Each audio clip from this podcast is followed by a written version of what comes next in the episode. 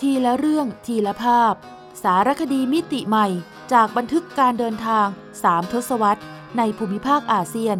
ของทีรภาพโลหิตกุล อ่านโดย สมปองดวงสวัย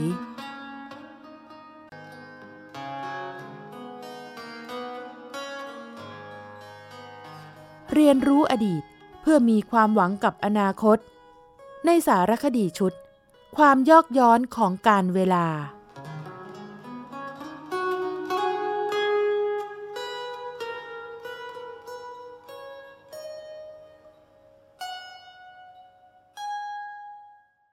หอมอดีตกรุ่นกำจาย สายทาราบางประกง กว่าสองทศวรรษ บนเส้นทางคนเขียนสารคดี มีบางเรื่องที่ผมแอบภูมิใจอยู่ลึกๆ กับบางเรื่องที่ต้องแอบละอายใจอยู่เงียบๆ ภูมิใจที่งานเขียนของผม มีบทบาทอยู่บ้าง ในการเสริมส่งให้ผู้อ่านตระหนักค่า ภูมิปัญญาพื้นบ้าน วัฒนธรรมพื้นถิ่น รักและหวงแหนแผ่นดินถิ่นเกิด ใส่ใจแสวงหาองค์ความรู้ จากรากเหง้าเผ่าตระกูล จากชุมชนวัฒนธรรม แพร่ น่านสุขโขทัยไปจนถึงชุมชนปลายโพงพางที่อัมพวา บ้านกรูด จรดปลายด้ามขวานที่สงขลา ตรัง สตูล ที่สัญจรรอนแรมไปสัมผัส แล้วกลับมาเขียนมันเล่าให้ผู้คนได้รับรู้ทว่า ผมก็ยอมรับโดยดุษณีถึงบางเรื่องที่น่าละอายใจ คือผมเขียนถึงพื้นที่ลุ่มน้ำบางปะกง จังหวัดฉะเชิงเซาซึ่งเป็นต้นทานแห่งเทือกเขาเหล่ากอ ทั้งฝ่ายพ่อและแม่ของผมเอง น้อยมาก ผมเคยคิดว่า คงเป็นเพราะถ้าเราอยู่ใกล้อะไรมากเกินไป บางทีเราอาจมองสิ่งนั้นไม่เห็น พูดให้ฟังหรู ดูดีสักหน่อยว่า ใกล้ตาไกลใจ แต่ท้ายที่สุดก็ต้องยอมจำนนต่อหลักฐานว่า ทั้งหมดทั้งมวลนั้นคือข้ออ้าง ผมรู้สึกตกเป็นจำเลยในใจตน ระหว่างนั่งชมทัศนียภาพสองฝั่งน้ำบางปะกง ช่วงที่ไหลผ่านอำเภอเมืองฉะเชิงเซาในบ่ายวันหนึ่ง กลางฤดูหนาวที่ไม่ค่อยหนาวนัก ใจชื้นสักนิด ที่บุญบารมีแห่งองค์หลวงพ่อโสธร นำพาผู้คนจากทั่วทุกสารทิศมาสักการะบูชา แล้วส่วนหนึ่งในจำนวนนั้น ก็เลือกที่จะพักผ่อนหลังไหว้พระทำบุญ ด้วยการนั่งเรือล่องแม่น้ำบางปะกง ซึ่งมากพอจะทำให้เรือขนาด 40 ที่นั่งเกือบไม่มีที่ว่าง อาจเป็นเพราะเส้นทางจากท่าน้ำวัดโสธรถึงตลาดบ้านใหม่ เป็นเส้นทางที่ได้รับความนิยมมานานแล้ว แต่สำหรับเชื้อสายบางประกง ผู้ไกลตาอย่างผม แม้จะเป็นการสัญจรมาเป็นครั้งที่สอง แต่ก็ในรอบหลายปี จนอะไรอะไรเหมือนเป็นสิ่งใหม่ที่ได้เห็น เรื่องใหม่ที่ได้ยิน ประจวบเหมาะกับพระอุโบสถ ประดิษฐานหลวงพ่อโสธรหลังใหม่ มูลค่าถึง 2,500 ล้านบาท เพิ่งเสร็จสมบูรณ์ได้ไม่นาน ภาพสะท้อนพระอุโบสถบนพื้นผิวน้ำทำให้ผมรู้สึกว่า มาตุทานสายนี้ ช่างสวยสง่า อย่างที่ไม่เคยรู้สึกมาก่อน ที่น่าสนใจ คือองค์ประกอบเสริมส่งความงามสง่านั้น คือแนวป่าชายเลนอันเขียวขจี ด้วยต้นจาก แสมโกงกลางและลำพู ยาวหลายกิโลเมตร ทั้งๆทที่อยู่ในเขตอำเภอเมือง ฝั่งตรงข้ามกับวัดพระพุทธรูปศักดิ์สิทธิ์ระดับประเทศ ซึ่งควรจะถูกรุกรานด้วยสวนอาหาร ร้านค้า รีสอร์ทตามคันลองของกระแสทุนนิยม ประชานิยม ไม่ใช่ความเขียวขจี ที่น่าตื่นตาตื่นใจเช่นนี้ ชาวสวนเข้าฉลาด ที่จะอยู่กับธรรมชาติ เขาไม่ทำอะไรชายน้ำหรอก เขาจะปล่อยไว้ให้เป็นป่าจากสมโกงกลางลำพู เป็นแนวรั้วป้องกันดินพังไงล่ะ คุณอาสุขันโลหิตกุล อดีตผู้ใหญ่บ้านแห่งคลองบางพระลำน้ำสาขาของบางปะกง ผู้มีศักดิ์เป็นคุณอาแท้ๆของผม ให้คำอธิบายที่น่าสนใจ ฟังแล้วชวนให้ตระหนักว่า แท้ที่จริง ชาวไร่ชาวนาชาวสวน มีภูมิปัญญาอันชาญฉลาด และมองการไกลกว่า คนมีการศึกษาในเมืองใหญ่ ที่เพิ่งรู้สำนึก แล้วหันมาสนใจปัญหาโรคร้อน อย่างเป็นแฟชั่นกันในวันนี้ แต่ความขิวขจีของบาปะกงไม่ใช่แค่ประดับโลกให้งามตาทว่ายังหมายถึงการที่ฉะเชิงเซาทำสถิติเป็นจังหวัดที่มีพื้นที่ ลูกมะม่วงมากที่สุด กว่าหกหมื่นไร่ และเป็นจังหวัดเดียวที่มีเทศกาลมะม่วง เรื่องชื่อลือชาเหมือนเมืองแม่กลอง หรือสมุทรสงคราม ที่มีเทศกาลปลาทู ซึ่งเมื่อพูดถึงปลาแล้วฉะเชิงเซาก็ไม่น้อยหน้า ร่ำลือจนเป็นตำนานเลยว่า ปลาช่อนเมืองนี้ตัวใหญ่มาก เมื่อจับมาทำปลาแห้งแล้ว แล่เนื้อเป็นริ้วได้ถึงแปดริ้ว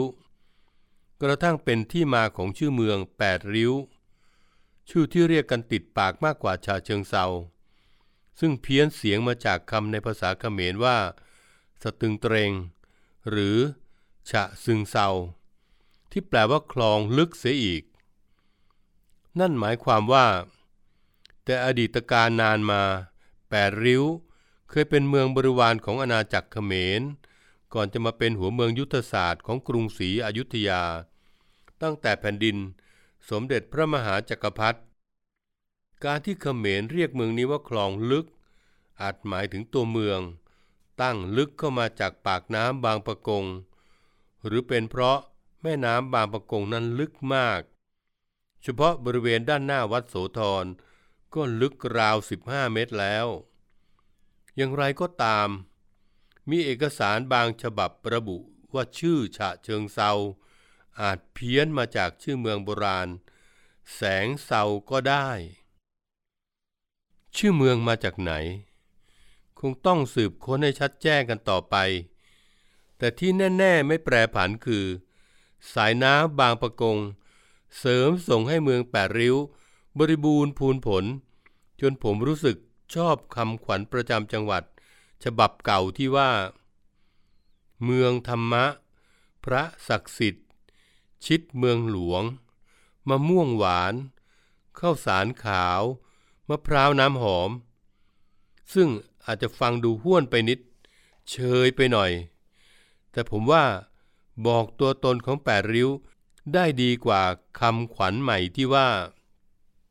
แม่น้ำบางประกงแหล่งชีวิต พระศักดิ์สิทธิ์หลวงพ่อโสธร พระยาศรีสุนทรปราดภาษาไทย อ่างลือใน ป่าสมบูรณ์ ความเป็นหัวเมืองใกล้ปากอ่าวไทยที่อุดมสมบูรณ์ จึงทำให้มีชาวจีนที่หนีความอดอยากเมื่อร้อยกว่าปีก่อน มาลงหลักปักฐานที่ปักลิ้ว หรือแปดริ้วกันมาก รวมทั้งเตี่ยของกงผม คือปู่ทวด เพียงแต่ท่านไปลงหลักย่านชานเมืองแปดริ้ว แถวคลองบางพระ ขณะที่ชุมชนจีนส่วนใหญ่ จะหนาแน่นอยู่บริเวณใจกลางเมือง ที่เรียกกันว่า ย่านทรัพย์สิน หมายถึงการเป็นพื้นที่เก่าแก่ของสำนักงานทรัพย์สินส่วนพระมหากษัตริย์ มาตั้งแต่สมัยรัชกาลที่ห้าและเป็นที่ทราบกันดีว่า คนไทยเชื้อสายจีนนั้น ทั้งค้าขายเก่งทั้งสมองดี จนมีเรื่องเล่าขานกันว่า เมื่อราว 30-40 ปีก่อน ชุมชนจีนย่านทรัพย์สิน แข่งก็ส่งลูกเรียนสารพัดหมอ ทั้งหมอยา หมอฟัน หมอรักษาสัตว์ หมอรักษาคน เรียนจบแล้วก็เปิดคลินิกให้ลูกหลาน จนย่านทรัพย์สิน มีร้านขายยาคลินิกสัตวแพทย์ คลินิกทำฟันและคลินิกรักษาโรค ตั้งเรียงรายชนิด ร้านชนร้าน คลินิกชนคลินิกทีเดียว ซึ่งผมลองขับรถไปสำรวจดู ก็เป็นเช่นนั้นจริง ๆ เรียกว่า ใครเจ็บไข้ได้ป่วย ถ้าไม่ไปโรงพยาบาลก็มาย่านนี้ได้เลย แต่สงสัยอยู่ว่า มาถึงแล้วจะตัดสินใจเข้าคลินิกไหนดีล่ะ สิ่งที่ผมสังเกตเห็นจากสองฝากฝั่งบางประกงอีกอย่างหนึ่ง คือความสมานฉันท์ ทางเชื้อชาติ ศาสนา ทั้งไทยจีน พุทธ และคริสต์อยู่ร่วมกันอย่างสันติสุข เราจึงได้เห็นยอดแหลมของหลังคาพระอุโบสถ วัดพุทธเถรวาทอาทิวัดโสธร วัดเมือง วัดแหลมใต้ สลับกับสันเจ้าจีนในวัดพุทธมหายาน เช่นวัดจีนประชาสโมสร หรือเล่งฮกยี่ วัดอุภัย พาติการาม หรือซัมปอกง แล้วยังเห็นไม้กางเขนบนหลังคาโบสถ์คริสต์ถึงสองโบสถ์คือฝั่งตะวันออกของแม่น้ำมีวัดเซนต์ปอลสร้างโดยชุมชนชาวจีนที่นับถือศาสนาคริสต์นิกายโรมันคาทอลิก อายุเก่าแก่กว่าร้อยปี มีบาทหลวงชาวฝรั่งเศสคนสำคัญคือ คุณพ่อการีเอดำรงตำแหน่งอธิการในปีพศ 2445 ท่านมีบทบาทโดดเด่นในการเผยแผ่คริสตศาสนาในลุ่มน้ำบางปะกง โดยสร้างวัดเซนต์แอนโทนีขึ้นอีกวัดหนึ่ง บนฝั่งตะวันตกของบางปะกง ในพศ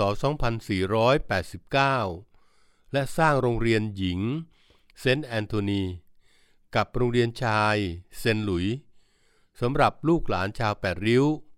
โดยไม่เลือกว่า จะนับถือศาสนาใด คนดังเมืองแปดริ้ว รวมทั้งคุณอาและลูกพี่ลูกน้องผมหลายคน ก็จบจากโรงเรียนคริสต์ชื่อดังสองแห่งนี้ ส่วนคุณพ่อผมได้เข้ามาเรียนหนังสือในกรุงเทพ ขณะที่คุณอาสุขัน เรียนชั้นมัธยมที่เบญจมะราชรังสฤษโรงเรียนประจำจังหวัดฉะเชิงเซาซึ่งเมื่อราวเจ็ดสิบปีก่อน ถนนหนทางยังลำบาก ท่านจึงต้องมาอาศัยบ้านญาติใกล้ตัวเมือง แล้วพายเรือมาจอดไว้ที่ท่าเรือตลาดบ้านใหม่ ก่อนจะเดินไปโรงเรียน เพราะตลาดบ้านใหม่เป็นจุดจอดเรือที่ใกล้ตัวเมืองแปดริ้วที่สุด สมัยนั้น ใครจะมาทำธุระปะปังในเมือง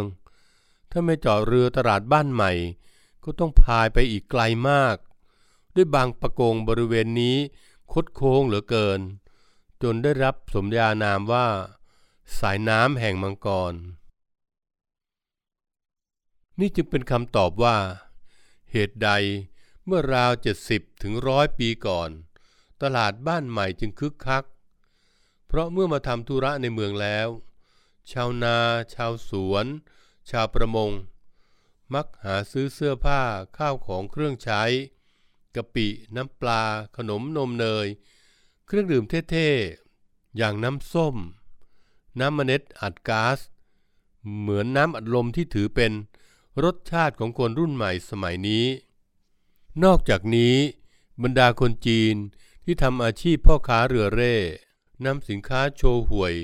ไปบริการถึงท้องไร่ปลายนา เข้าตำรา โชห่วยเดลิเวอรี่หรือเซเว่นอีเลเว่นลอยน้ำก็ต้องมาจับจ่ายของแห้ง ที่ตลาดบ้านใหม่ ส่วนของสดจำพวกผักปลา นิยมไปซื้อหาที่ตลาดน้ำตรงเรือนแพปากคลองบางตีนเป็ด และคลองบางไผ่ ตรงคุ้งน้ำหน้าวัดแหลมใต้ ซึ่งจะมีชาวสวนนำผลผลิตใส่เรือมาขายราคาถูก เพราะไม่ต้องผ่านคนกลาง ตลาดท้องน้ำจะคึกคักยามเช้าพอตกสายก็วายไป ผู้คนจะข้ามฝั่งแม่น้ำมาจับจ่ายของแห้ง ที่ตลาดบ้านใหม่เป็นกิจวัตรจนเมื่อหนทางเจริญขึ้น ตลาดท้องน้ำก็ค่อยๆ เลือนหายไปหลงเหลือเพียงเรือนแพปากคลองบางตีนเป็ดสองหลัง เป็นรอยจำว่า เคยมีตลาดน้ำที่คึกคัก บริเวณนี้มาก่อน ความทรงจำของสิทธิ์เก่าโรงเรียนเบนที่คุ้นเคยกับบางประกง ราะต้องพายเรือไปโรงเรียนทุกวัน อย่างคุณอาสุขันทำให้ภาพอดีตอันหอมหวานฉายชัดขึ้นว่า เคยมีตลาดน้ำคู่เคียงกับตลาดแห้ง อย่างตลาดบ้านใหม่ เรียกกันว่า ตลาดท้องน้ำปากคลองบางตีนเป็ด ซึ่งหนึ่งในบรรดาชาวสวนที่นำผักและหมากพลูมาขาย ที่ตลาดท้องน้ำก็คือคุณย่าแม้นคุณาวุธ น้องสาวแท้ๆของคุณกงผม ท่านไปเป็นทองแผ่นเดียวกันกับตระกูลคุณาวุธ ตระกูลของคุณวิจิตคุณาวุธ ผู้กำกับหนังตุ๊กตาทอง พระราชทานชื่อดัง เจ้าของผลงานเรื่องลูกอีสานและคนภูเขาอันลือลั่นนั่นเอง แต่คลื่นโลกาภิวัตไม่เพียงสาดซัดตลาดท้องน้ำจมหายไป ยังทำให้ตลาดบ้านใหม่ซบเซาไปนานหลายทศวรรษด้วย ทว่ามนสเสน่ห์ตลาดไม้ชายน้ำอายุอานามนับร้อยปี ก็ดึงดูดกองถ่ายหนังและละคร แนวย้อนยุคหลายเรื่อง ให้มาปักหลักถ่ายทำกันที่นี่ ไม่ว่าจะเป็นละคร อยู่กับกง เจ้าสัวสยาม ภาพยนตร์เรื่องนางนาคอีกทั้งรสชาติอาหารที่ไม่เคยจืดจางจากใจนักชิม ทำให้ก๋วยจับ หอยจ้อบะจ่าง ขนมจาก ข้าวห่อใบบัวก๋วยเตี๋ยวปลา กาแฟโบราณแห่งตลาดบ้านใหม่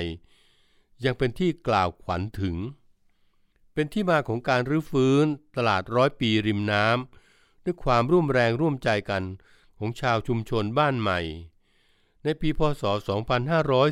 2547 จนกลายเป็นหนึ่งในสิบ ตลาดโบราณที่ได้รับความนิยมสูงสุดจากนักท่องเที่ยวอย่างน่าภาคภูมิใจในวันนี้ วันที่อดีตส่งกลิ่นหอมกลุ่นกำจาย ได้ประโยชน์ทั้งทางใจผู้มาเยือน และทางเศรษฐกิจของชุมชนอย่างน่าชื่นชม บ่ายแก่กลางฤดูหนาววันนั้น ผมนั่งเรือกลับท่าน้ำวัดโสธรด้วยรอยยิ้ม เพราะอิ่มอกอิ่มใจในทัศนียภาพ สองฝากฝั่งมาตุทานบางประกง แล้วยังนึกขึ้นได้ว่า เคยอ่านบันทึกเบื้องหลังการแต่งเพลงบางประกง ที่ได้ชื่อว่า เป็นเพลงเกี่ยวกับแม่น้ำที่ไพเราะที่สุดเพลงหนึ่ง โดยครูเพลงชื่อดังนาม นครมงคลายน แต่งขณะนำคณะไปเปิดแสดงดนตรีที่เมืองแปดริ้ว แต่ไปถึงค่ำแล้ว จึงอยู่แต่ในโรงแรม ไม่ได้ไปเห็นบางประกงกับเขาสักนิด แต่จินตนาการออกมาเป็นบทเพลงได้ไพเราะเหลือเกิน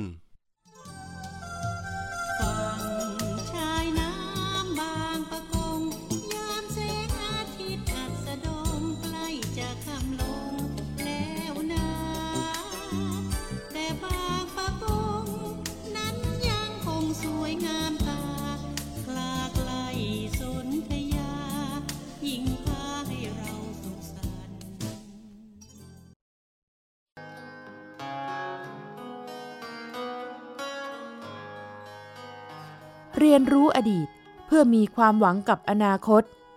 ในสารคดีชุด ความยอกย้อนของการเวลา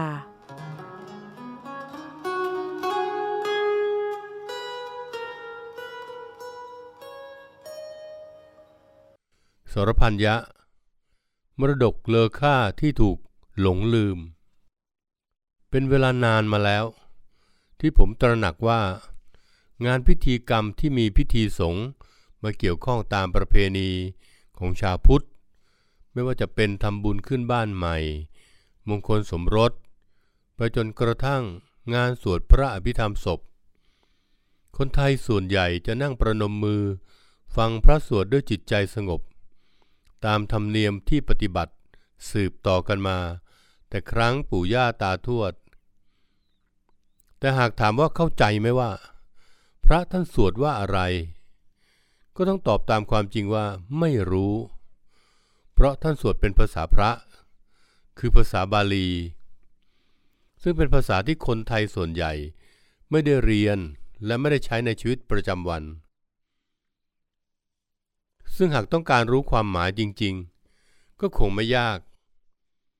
จากหนังสือบทสวดมนต์แปลที่หลายสำนักจัดพิมพ์ขึ้น แม้กระทั่งในสื่อออนไลน์สมัยใหม่ อย่างใน Google หรือ YouTube ก็หาอ่านหาฟังได้เพียงลัดนิ้วมือเดียว ทว่า พูดกันตามความจริงคือ มีผู้ใฝ่ใจจะรู้คำแปลของบทสวดภาษาบาลี ที่พระสวดไม่มากนัก ส่วนใหญ่เวลาไปงานสวดศพ ก็นั่งฟังพระสวดกันตามธรรมเนียม พอพระท่านพักสวดสักห้านาที ก็หันมาคุยกันขโมงโฉงเฉง ราวกับงานชุมนุมสิทธิ์เก่า บางวัด เช่น วัดชนลประทานรังสฤษหลวงพ่อปัญญานันทะ ท่านกำหนดเป็นระเบียบปฏิบัติไว้เลยว่า ในหนึ่งชั่วโมงของการสวดพระอภิธรรมศพที่วัดนี้ ให้มีการแสดงธรรมเทศนาก่อนเป็นเวลา 40ถึง45 นาที ส่วนที่พระสวดเป็นภาษาบาลีเพียง 10ถึง15 นาที พื่อให้ญาติโยมได้ประโยชน์จากการมาวัด สมกับที่เป็นชาวพุทธจริง ๆ ไม่ใช่เป็นแต่ในทะเบียนบ้าน ซึ่งก็นับเป็นแบบอย่างที่ดีมากๆ ในขณะที่วัดอื่นก็ยังสวดแบบเดิมๆกันเป็นส่วนใหญ่ทำให้ผมนึกถึงตอนเป็นนักเรียนที่ก่อนกลับบ้าน คุณครูจะให้ท่องอาขยาน ท่องสูตรคูณ และก็ท่อง บทสวดพระพุทธคุณพระธรรมคุณ พระสังฆคุณทำนองสรพัญญะที่ขึ้นต้นด้วย องค์ใดพระสัมพุทธทวิสุทธสันดานตัดมูลกะเลดมานบมิหม่นมิหมองมัว หนึ่งในพระทัยท่าน ก็เบิกบานคือดอกบัว ราคีบ่อพันพัว สุวคนทกรรมจร องค์ใดประกอบด้วย พระกรุณาดังสาคร โปรดหมู่ประชากร มละโอคกันดาน ชี้ทางบรรเทาทุกข์ และชี้สุขเกษมสาร ชี้ทางพระนรุพาน อันพ้นโศกวิโยคภัย เวลาสวดพร้อมๆกัน จนเสียงดังก้องไปทั้งห้องเรียน หรือทั้งโรงเรียน ผมยังจำได้ดีว่า ช่างเป็นบทสวดที่ไพเราะกินใจ และเปี่ยมด้วยความหมายที่สำคัญ เป็นบทสวดที่มีมานานแต่สมัยรัชกาลที่ห้าด้วยก่อนหน้านั้น นิยมสวดโดยพระสงฆ์เป็นภาษาบาลี ต่อมาพระยาศรีสุนทรวหาร น้อยอาจารยางกูล องค์ขมนตรี และเจ้ากรมพระอารักษ์ในรัชกาลที่ห้า แปลบทสารเสริญคุณต่างๆ เป็นฉันภาษาไทย เรียกคำนมัสการคุณานุคุณ มีห้าตอนคือ บทสรรเสริญพระพุทธคุณ บทสรรเสริญพระธรรมคุณ บทสรรเสริญพระสังฆคุณ บทสรรเสริญมาตาปิตุคุณ และบทสรรเสริญอาจาริยคุณ บทประพันธ์นี้ ได้รับความนิยมมากที่สุดในปัจจุบัน ใช้สวดกันโดยทั่วไป และเนื่องจากบาทแรกเริ่มว่าองค์ใดพระสัมพุทธ จึงมักเรียกว่า บทสวดองค์ใดพระสัมพุทธ นอกจากบทสรรเสริญพระรัตนตรัยแล้วทำนองสรพัญญะ ยังใช้สวดคาถาบทอื่นอีก เช่น บทแปลคาถาพาหุง ซึ่งเป็นพระราชนิพนธ์ในพระบาทสมเด็จ พระมงกุฎเกล้าเจ้าอยู่หัว ซึ่งเริ่มว่า ปางเมื่อพระองค์ ปรมพุทธทวิสุทธศาสดา ตรัสรู้อนุตตรสมา ทินโพทิบัลลัง ขุนมารสหัสสะพาหุพา หุวิชาวิชิตขลัง ขี่คิริเมคละประทัง คาชเฮียมกระเหิมหาน จะเห็นได้ว่า ทั้งบทสรรเสริญพระรัตนตรัย และบทพระราชนิพนธ์แปลคาถาพาหุง มีความงดงามทั้งทางภาษาและทำนอง เปรียบได้ดั่งมรดกทางภูมิปัญญาล้ำเลอค่า ที่บูรพกษัตริย์ และบุรพาจารย์รังสรรค์ไว้ให้ แต่ดูเหมือนลูกหลานไทยจะหลงลืมกันไป ยกเว้นในกลุ่มโรงเรียนที่ยังมีการประกวดสวดมนต์หมู่สรรเสริญพระรัตนตรัยทำนองสรพัญญะ จัดโดย กรมการศาสนา กระทรวงวัฒนธรรมจจึงใคร่ขอเสนอว่า เป็นไปได้ไหม ที่จะกำหนดเป็นธรรมเนียมปฏิบัติของทุกวัดเพราะก่อนที่จะเริ่มพิธีสงฆ์ในงานใดก็ตาม ขอเพียงสิบนาทีแรก ให้ญาติโยมที่มาร่วมงาน ท่องบทสวดพระพุทธคุณ พระธรรมคุณ พระสังฆคุณ และบทพระราชนิพนธ์แปลคาถาพาหุงทำนองสรพัญญะโดยพร้อมเพรียงกัน โดยให้หน่วยงานที่เกี่ยวข้อง จัดพิมพ์บทสวดดังกล่าว ซีนด้วยพลาสติกค่อนข้างแข็ง จะได้ไม่ขาดไม่หัก เช็ดทำความสะอาดได้ วางไว้ประจำที่นั่ง ในแต่ละศาลาของแต่ละวัดคำใดอ่านยาก ก็มีวงเล็บคำอ่าน และคำแปลให้พร้อมสับอาทิ พระนลุพานนอการดับกิเลสและกองทุกข์ ซึ่งนอกจากจะทำให้ชาวพุทธเข้าใจความหมาย ของบทสวดพื้นฐานอันพึงควรเข้าใจแล้ว ยังทำให้ผู้สวดเกิดสมาธิ ปัญญา ความสามัคคี และมีความพร้อมจะเข้าสู่พิธีการทางศาสนา ซึ่งอาจเริ่มด้วยการรับฟังพระธรรมเทศนา และจบด้วยพระพิสุทธิสงฆ์สวดเป็นภาษาบาลี เชกเช่นที่วัดชลประทานรังสฤษทำไว้เป็นแบบอย่างที่ดีแล้ว ยิ่งไปกว่านั้น หากชาพุทธได้รับคำอธิบายว่า คาถาพาหุง หรือคาถาชนะมารที่ตามพุทธประวัติเล่าว่า มารรอนรานไม่ให้พระพุทธเจ้าตัดรู้นั้น แท้ที่จริง พยามารคือกิเลสในตัวเราเอง ดังนั้นเมื่อได้อ่านออกเสียงบทสวดนี้บ่อยๆ หรือทุกครั้งที่ไปร่วมพิธีทางศาสนา ก็จะทำให้เกิดการจดจำแล้วนำไปใช้ท่องเพื่อสร้างขวัญ และพลังใจให้ตนเอง ในยามเผชิญอุปสรรค ปัญหา และความทุกข์ยากในชีวิตได้อีกด้วย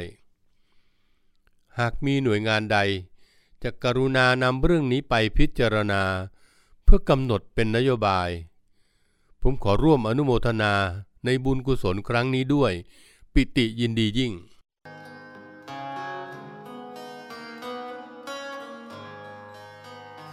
เรียนรู้อดีตเพื่อมีความหวังกับอนาคต ในสารคดีชุด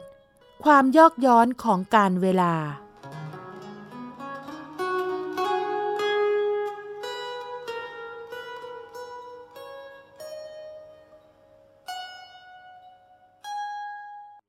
เปิดตำนานหารกล้า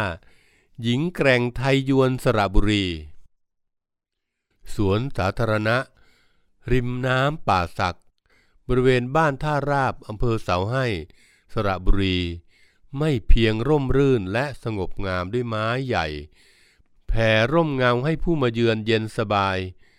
จนไม่อยากลาจากไปง่ายๆ หากยังมีความสำคัญทางประวัติศาสตร์ในฐานะ เป็นหนึ่งในห้าท่าน้ำสำคัญ ที่เป็นสถานที่ตักน้ำมุรธาพิเศษ หรือน้ำรถพระเศียร ในงานพระราชพิธีราชาพิเศษและในพระราชพิธีสำคัญอื่นๆ ตามโบราณราชประเพณี จะใช้น้ำจากปัญจมหานที ในมัธยมประเทศ แห่งชมพูทวีป คือแม่น้ำยะมุนา คงคาอจิรวดี สรภูและแม่น้ำมหิ กับน้ำในแม่น้ำสำคัญทั้งห้าของไทย คือหนึ่งแม่น้ำเพชรบุรี ตักที่ตำบลท่าชัยอำเภอเมืองจังหวัดเพชรบุรี 2. แม่น้ำแม่กลอง ตักที่คลองดาวดึงอำเภออัมพวา จังหวัดสมุทรสงคราม 3. แม่น้ำเจ้าพระยา ตักที่ตำบลบางแก้วอำเภอเมืองจังหวัดอ่างทอง 4. น้ำในแม่น้ำป่าสัก ตักที่ตำบลท่าราบอำเภอเสาให้ จังหวัดสระบุรี และ 5. แม่น้ำบางปะกง ตักที่ตำบลพระอาจารย์อำเภอองครักษ์ จังหวัดนครนายก โยนกอุทยาน ท่าน้ำศักดิ์สิทธิ์ สระบุรี คือชื่อสวนสาธารณะริมน้ำแห่งนี้ ซึ่งบ่งบอกถึงรากเหง้า หรือที่มาชาวบ้านในชุมชนนี้ ซึ่งส่วนใหญ่เป็นชาวไทยยวน หรือชาวไทยโยนก ที่ถูกกวาดต้อนมาจากอาณาจักรโยนกนาคนคร ปัจจุบันคืออำเภอเชียงแสน จังหวัดเชียงรายเมื่อกว่า 200 ปีก่อน ทั้งในการต่อมา สตรีชาวไทยยวนกลุ่มนี้ ยังสำแดงความกล้าหาญจารึกไว้ในประวัติศาสตร์ สมัยรัชกาลที่สี่ แห่งกรุงรัตนโกสินทร์กล่าวคือ ในคราวเสด็จประพาสอำเภอแก่งคอยทางชลมาก มาทางแม่น้ำป่าสักลำน้ำแคบๆที่ในหน้าแล้ง มักมีมูลทรายผุดโผล่เป็นสันดอน จนครั้งหนึ่ง เรือพระที่นั่งเกิดติดสันดอนกลางน้ำต้องใช้แรงคนจำนวนมาก มาชักลากให้พ้นสันดอนทว่า กฎมนเทียนบาน ตราห้ามไว้ มิให้รัษฎรชายลงไปช่วย เพื่อป้องกันการวางแผนประทุษร้ายเจ้านายชั้นสูง แต่เพื่อไม่ให้เรือพระที่นั่งติดสันดอนอยู่เช่นนั้น หญิงชาวบ้านชาวไทยยวนที่เห็นเหตุการณ์กลุ่มหนึ่งสำแดงความกล้าหาญให้เป็นที่ประจักษ์ด้วยการพร้อมใจกัน ดึงผ้าแถบที่พันรอบอกเพื่อปกปิดท่อนบนของแต่ละคน แล้วนำมาผูกต่อๆกัน จนยาวพอจะใช้ชักลากเรือพระที่นั่ง ให้พ้นสันดอนได้สำเร็จ จนได้รับพระราชทานเงินถุงแดงจำนวนหนึ่งเป็นรางวัล และกลายเป็นตำนานเล่าขานถึงความกล้าหาญของสตรีชาวไทยยวนเสาให้มาตราบจนวันนี้ ยิ่งพิจารณาจากการห่มผ้าแถบของหญิงสามัญชน ทั้งชาวภาคกลางและชาวล้านนา อย่างชาวไทยยวน เวลาอยู่กับบ้าน หรือไปทำงานท่ามกลางอากาศร้อนตอนกลางวัน ส่วนใหญ่ พันผ้าแถบไว้ชั้นเดียว หรืออาจจะพันผ้าไว้ใต้ทรวงอกหรือปิดอก หรือใช้คล้องคอปล่อยชายผ้าไว้ด้านหน้า ทิ้งชายด้านหลัง หรือใช้ห่มเฉียงแบบผ้าสบายที่เรียกว่าสว่ายแล่ง หรือเบี่ยงบ้าย ดังปรากฏในภาพจิตรกรรมฝาผนัง วัดสมุหะประดิษฐารามอำเภอเสาให้ สระบุรี แม้คติของผู้หญิงในอดีตถือว่า การเปลือยอกเป็นเรื่องธรรมดาเช่นเดียวกับชาย แต่การพร้อมใจกันดึงผ้าพันอก มาใช้ชักลากเรือพระที่นั่งของสตรีไทยยวนเสาให้ในครั้งนั้น ก็ยังนับเป็นการตัดสินใจที่เด็ดเดี่ยว และกล้าหาญยิ่งนัก การแสดงจำลองเหตุการณ์หญิงชาวไทยยวน พร้อมใจกันดึงผ้าแถบที่พันอก ในงานเทศกาลยวนเยือนยวน เมื่อวันที่ 9 ธันวาคม ปีพศ 2560 ที่ผ่านมา จึงสร้างความตื่นตาตื่นใจให้ผู้ร่วมงาน ทั้งนักเดินทางผู้ไปเยือน และลูกหลานชาวไทยยวนสระบุรียิ่งนัก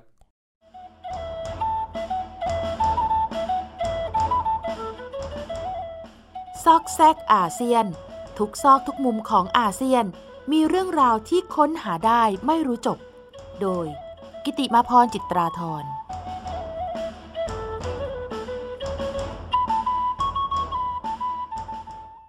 หยิกเล็บก็เจ็บเนื้อ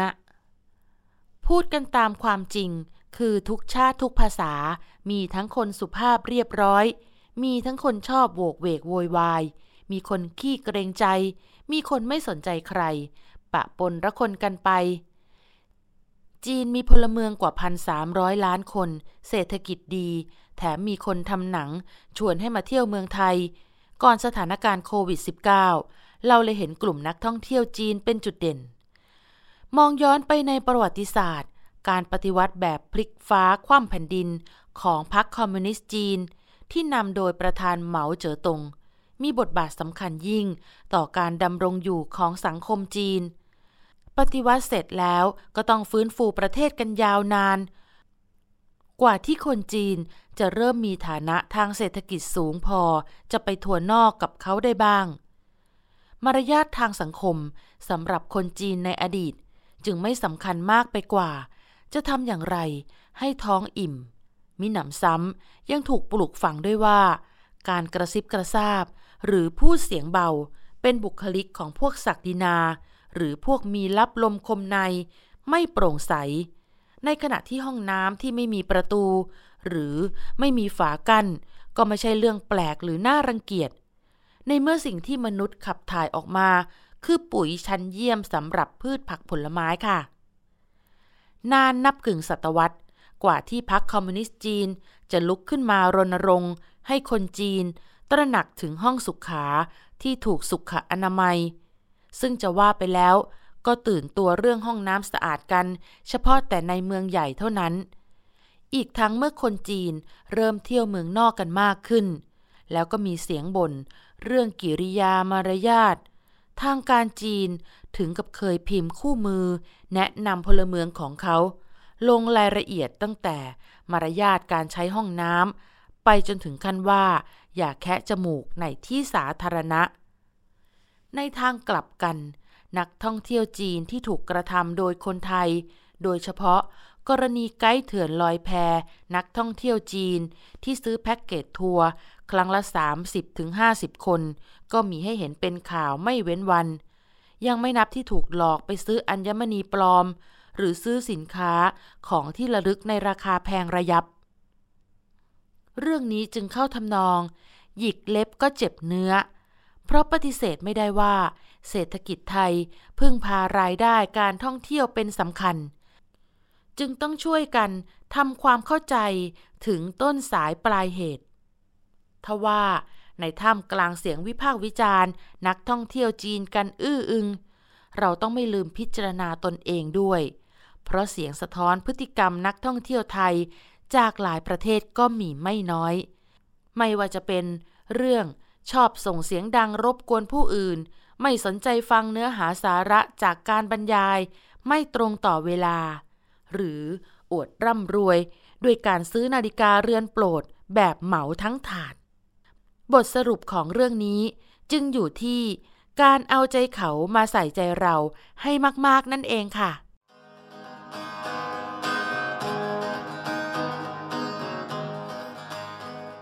ทีละเรื่องทีละภาพ สารคดีมิติใหม่จากบันทึกการเดินทางสามทศวรรษ ในภูมิภาคอาเซียน ของทีรภาพโลหิตกุล สร้างสารรค์ดนตรีโดย นิพนธ์เรียบเรียง และบุญชัย ชุนหรักโชต